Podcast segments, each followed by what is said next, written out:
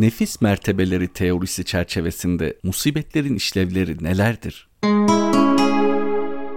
Musibetlerin var olma hikmetlerinden bir başkası da nefsin terbiye edilmesi ve nefsin belli mertebeler içerisinde yükseltilmesidir. Her insanın sahip olduğu nefis mertebelerinden en düşüğü olan, kötülük işlemek isteyen ve bundan belki de haz alan ve hoşnutsuzluk duymayan, pişmanlık duymayan nefsi emmare nefis mertebelerinin ilkidir. Nefsi emmare başına gelen acılarla, kederlerle, musibetlerle arınmaya, temizlenmeye ve diğer mertebeler içerisinde yükselmeye başlar. Bir hadis-i şerifte şayet Allah tarafından kula ameliyle erişemeyeceği bir mertebe takdir edilmişse kişi yaşadığı musibetlerle, acılarla, kederlerle bu boşluğu doldurur ve Allah'ın kendisi için takdir ettiği noktaya ulaşır buyurulmaktadır. Yaşanan en küçük bir acı bile insanın nefsini bir ameliyat eder gibi iyileştirmekte veya ona bir merhem gibi şifa olmakta veya onu kirlerinden temizleyerek fıtratı asliyesine, asli tabiatına döndürmektedir. Yine bir hadis-i şerifte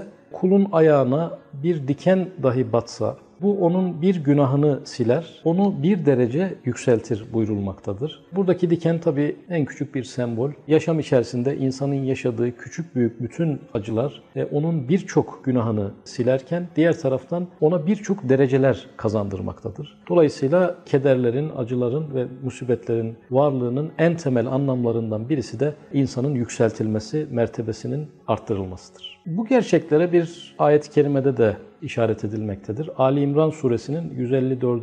ayetinde veli yebteliyallahu ma fi sudurikum veli yumahhisu ma fi kulubikum buyurulur. Bunun anlamı kalplerinizde olanı açığa çıkarmak ve kalbinizdeki olumsuzlukları temizlemek, onu bir ayna gibi parlatmak maksadıyla başınıza bunları getirdik denmektedir. Bu ayet-i kerime çerçevesinden baktığımızda da insanla kalbi ilişkilendirilmiş ve kalbinin tertemiz ve pak olması maksadıyla bu yaşanan acıların insana ilahi kasıtla gönderildiği ifade edilmiştir. Değişik metallerin farklı sıcaklıklarda erimesi gibi her insanın nefsi de farklı seviyedeki belalar ve acılarla yumuşar. İnsanın nefsi kendisine zararlı bir suretten faydalı bir surete kendisine özel bir derecedeki problem üzerinden kavuşabilir. Hani bir sözde fırtınalar iyidir. Belki tekneyi biraz yıpratır ama güvertende hiç çamur bırakmaz denir. Gerçekten de hadiseler etkili bir şekilde üzerimize geldiğinde, sağlı sollu insanlar bize çarpıp geçmeye başladıklarında,